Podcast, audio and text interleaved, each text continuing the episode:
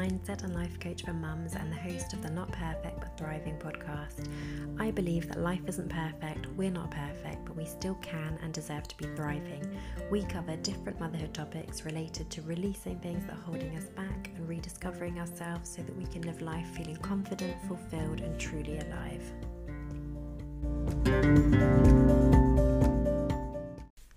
Hi, and welcome back to the podcast. Thank you for tuning in. A bit like last week, this is another topic that I've picked because it's one where I've done a bit of work on it and it's made a big difference to me personally, just in how I live life and how I work with clients. So I wanted to talk about it. And today's topic is all about feeling our feelings and moving through them. But I did want to add a couple of disclaimers just before I get started. The first one being that I'm not a therapist or psychologist, and it's really important to me that you know that. So, what I'm going to share today is much more about my personal journey, things that have helped me. It's more about those day to day feelings that we have, so just things that crop up in daily life. It's definitely not intended to be taken as advice in relation to dealing with trauma, significant life events, or if you were struggling with your mental health. So, that was important to me to say first of all.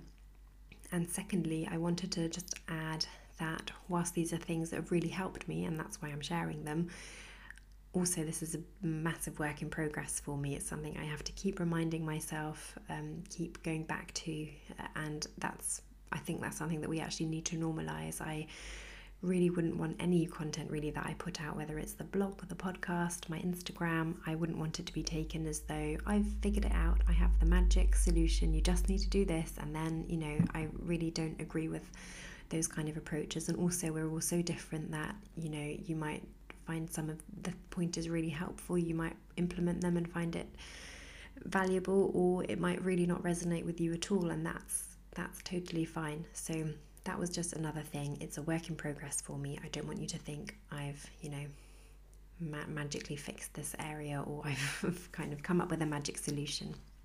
So, that being said, I'm somebody I'd say I've always felt things quite deeply, but I've never really, until very recently, and like I say, it's still a work in progress, so I still sometimes struggle with this, but I've never really let myself feel. I've never been one to kind of publicly want to show my feelings so I don't know if any of this sounds familiar, but you're upset and you feel that kind of painful lump in your throat. You swallow hard, trying to swallow it away. Dab at your eyes because you don't want to let the tears spill over. You don't really want anyone to see. You feel embarrassed. You clear your throat. You try and rationalize. Maybe if there's someone with you, you might even laugh, try and laugh it off. You might apologize for being silly, even, or just tell yourself not to be so sensitive. Or maybe if you feel angry, you can feel that anger, that frustration, irritation, or even rage bubbling up in you. So you just take a breath and tell yourself to let it go and get on with your day. So you squash it. And then what next? So sometimes the we we all respond in different ways. Some of us we think that the solution then is to try and kind of jump into action to try and fix things with grief, for example. I know it's very common that a lot of us will start jumping into organizing things, making appointments, going through paperwork, organizing things within the home, just anything that needs to be done. With anxiety, it might be that we try and think our way through things, ruminating with the thoughts just going round and round like a tape that's gotten stuck about all the what ifs, the worst case scenarios, different options. Sometimes we start distracting ourselves and numbing. For some of us, that might be with food or with alcohol, with TV, scrolling on our phone. And I think that we do this because a lot of us have grown up feeling like feelings are a bit of a problem, really. We have like connotations that certain feelings are bad. Anger isn't very ladylike, jealousy isn't very benevolent, sadness is a bit weak.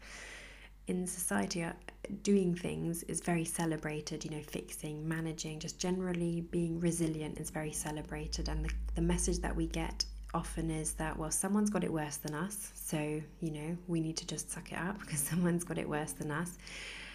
Or that there's no point in wallowing. We need to think about solutions, we need to take responsibility. And of course, there's always a time when taking action is important to move forwards, or when we do need to logically think things through to search for a solution. And also, there'll just be times when we can't afford to feel because it's an emergency and we need to focus on just making everyone safe and getting through that time first of all think that as a parent, actually can be very difficult because we still have our little people to care for and keep safe. And so when something happens, we don't always allow ourselves to feel immediately. And then sometimes we just never get to it. And also, I do want to add that I realize it is, of course, a massive privilege to even be able to think about this topic because if you're in a survival mode, perhaps because of a war or extreme poverty or whatever that situation is, then of course you're not going to have potentially the space and capacity to feel your feelings, and that's that's going to be almost so far off the radar that you you can't even you can't even you know you probably have not even got awareness of it in that moment potentially. But really what i'm trying to say is that i don't believe that toxic positivity and just suppressing feelings is the way forward but of course, it is sometimes very uncomfortable. I mean, I think most of us would just prefer to be happy and content over feeling sad or angry. Sometimes it's just easier and more comfortable, at least in the moment, to try and distract ourselves. But why I think it's really important, I believe it to be true that our feelings have really important messages for us. That's not something I've made up. That's you know probably something you've heard a lot or it's it's perhaps also common sense but still sometimes we don't listen. And i think that if we don't listen feelings do tend to manifest themselves in one way or another. They might not leave our body in that moment but they will then seep out in our behavior and our actions or inactions. So perhaps you've had it before where you've maybe snapped or lashed out at someone who had nothing at all to do with the original thing that has happened that's left you feeling a certain way, but you know, suddenly it's all come out in the wrong circumstance. Or in terms of inactions, perhaps you, you go into a freeze mode because you're feeling too scared to do something. And sometimes also they can manifest in physical symptoms. And then something that I'm not sure is talked about quite enough, but we go through life building patterns and habits and routines to get through life, to make day to day life easier. It's just something that we do as humans. And sometimes we build patterns as coping mechanisms, such as people pleasing, comfort eating. You know, there's a number of things that we might do. But really, they're things that we've developed to help us get through something that is either difficult or uncomfortable and it might be that when we started doing it, that was the only way that we knew how to deal with that thing, and then it became a long standing pattern or a habit. If we want to work on those habits because they're not change, you know, they're not helping us anymore, they're not serving us anymore. If we then want to work on those patterns or habits, then we really need to be able to understand what activates the pattern, how it comes about, how it plays out, and at what point the sequence of events starts, so that we can actually learn to interrupt it and put in place a habit that we find more helpful. But very often, that habit actually starts with a feeling. So we have a feeling, and that then starts to put this sequence of events, you know, it activates that sequence of events. And most of the time, we're not necessarily consciously aware of the feeling. So, let's say with people pleasing, for example, maybe you're having a conversation and slowly over time it takes a bit of a turn, it becomes a little bit more confrontational, and suddenly you'll find yourself adopting an appeasing stance and you might start saying things that you don't actually fully believe because you're you're really just trying to keep the peace, you want to feel safe. And you might notice what's happened afterwards, but you're probably not completely conscious of it as you're doing it. You know, you're probably not thinking to yourself, ah, hmm, I'm feeling threatened. I'm feeling, you know, I'm starting to feel like I might not be accepted for what I really think. So I'm going to slowly start backtracking and return to safer ground or whatever it is that's played out. You're probably not having thoughts like that. It's just something that happens. You find yourself doing it. You might notice as you're doing it, or you might notice shortly afterwards. Sometimes we're left feeling quite confused because we're not really quite sure what happened. A bit like when you drive somewhere and you've arrived and you didn't really you know you weren't aware of the journey because it's one you do so often that you did it almost on autopilot but therefore, the more that we can be aware of our feelings and how they activate these habits or patterns, the more we're actually then able to work with them and change them. And then, a final thing in terms of why it's important, I think that the more that we can normalize having feelings, the full range of feelings as well, not just feelings that you know are kind of people think are universally acceptable, like feeling sad if you know something you know a loved one passes away or things like that you want you know normalizing the full range of feelings that we might have even those that perhaps are a bit a bit more uncomfortable to talk about the more we can normalize that, I think, and feel safe to share with certain people how we feel, the more we can then also get support when we become overwhelmed during, you know, perhaps difficult life events or if we're struggling with our mental health, there's then less of a barrier to reaching out to people.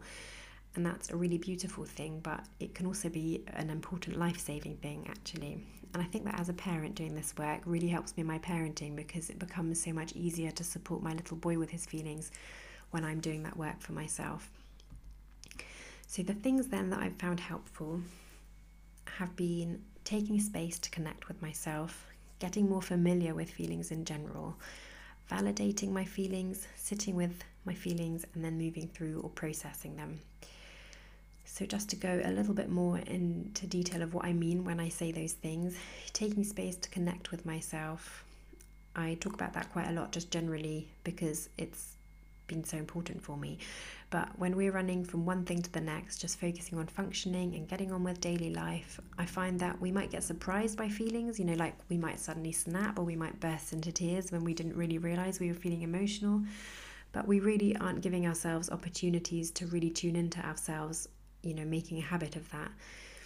And I think that when we do have that habit, of taking, you know, it doesn't have to be long. It might just be a mindful shower, or it might be a, a 10 minute yoga sequence, or it might be a, a moment of journaling, or whatever it is that helps you connect with yourself.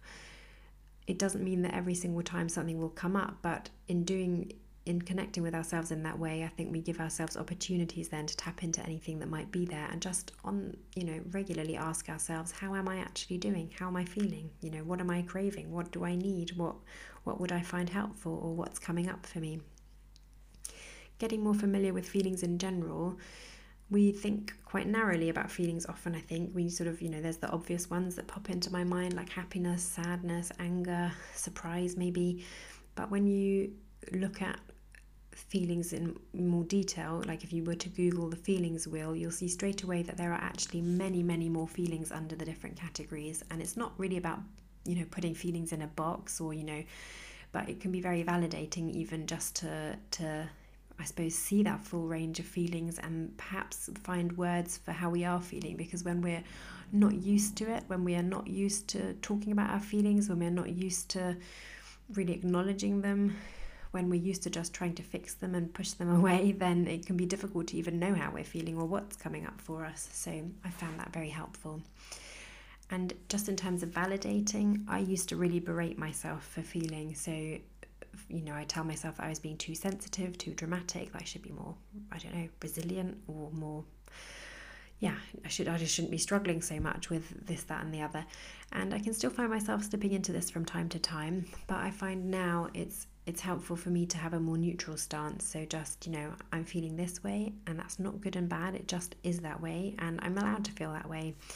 And even just that acceptance, that validation can go a long way, I think, to then later being able to move through or process the feeling. I don't know if you've had an experience before where you might have said to somebody something about how you're feeling, or and then they've said something along the lines of, "Oh well, at least X, Y, Z," or at least, or well, well, but there's so much to be grateful for, you know and that doesn't feel good.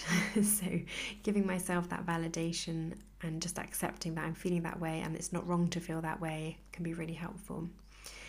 Sitting with the feeling is something I kept seeing again and again to be recommended, but I used to kind of struggle to really be able to understand what that meant. You know, am I supposed to, how long am I supposed to sit there? What does it mean to sit in the feeling? Am I supposed to just, you know, I don't know. It, seemed like a strange thing to do, but now I like to, if I can, if I can, I like to just think about where in my body I can feel the feeling. Is the fear sitting in my chest? Is it sadness that's kind of lodged in my throat? Is it maybe a sick feeling in the pit of my stomach? Is it tension in my shoulders? And then, you know, if you're a visual person, you might even be able to think of it like almost as an object. You might see it as a brick in your tummy or a cage around your chest, or it might have a color, a texture. And then the key really i what, what i think sitting with the feeling means is to stop for a moment to try and fix it to stop you know to stop telling ourselves we shouldn't feel that way to stop trying to get to stop trying to stop feeling the, the feeling and actually just accepting it for what it is and sitting with it for a bit and especially in the beginning, that you know there might be resistance. It's it is a bit uncomfortable. I I found, but I like to remind myself that it's it's safe to to feel and it will pass, and actually sitting with it can help me also identify if there's anything you know that the feeling is perhaps trying to tell me you know is it trying to warn me about something? Is there anything it wants me to do? Is there what's you know where's where is it stemming from? What's it bringing up?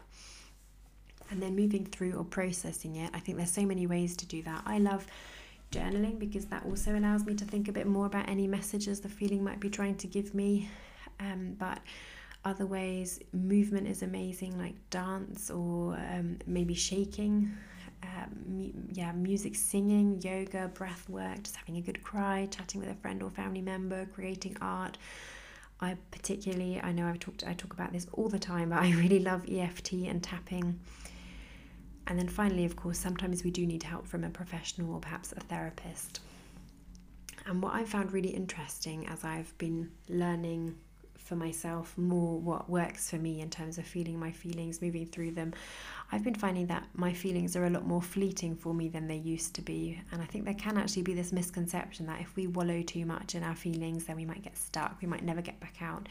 But for me, it's kind of been the opposite. So something will happen, a feeling will crop up. But now that I have these different tools, this a different way of looking at it, a more neutral way, validating myself more, I find that I actually hold on to the feelings less. So rather than it being something that I keep trying to push away, but then it keeps cropping back up, actually I'm able to process it a little bit more and it, I don't want to say resolve because that goes back to that sort of like, oh, I found the magic thing and that fixes things. Um, but yeah, it, it does resolve it more so, or um, I suppose I can be more at peace with it than than I used to be. So I might hold on to it less, hold less grudges, question less. I might make these kind of small moments that happen, I make them mean less about me or mean less about my relationships, or it then allows me to take the important actions that might need to be taken, like having important conversations or setting better boundaries, or what I was talking about earlier, interrupt unhelpful patterns, such as if I, you know, gotten into a habit of perhaps numbing through scrolling on my phone or comfort eating or whatever that is. So I really hope that you've also found this helpful. And if you've enjoyed this episode and you are looking for more, these are the kind of things I also share about in my emails. They tend to be quite personal with reflections, but also prompts that you can ask yourself or practices you can try. So if you'd like to sign up, you can go to www.helenbryer.com forward slash email sign up. And I'll also make sure that I drop the link in the show notes. So much for listening today. I really hope you enjoyed this episode. If you did, it would be amazing if you could rate, review, and subscribe to the podcast to help others find it and make sure that you don't miss any of the new episodes being added each week. Hope to see you back for the next one.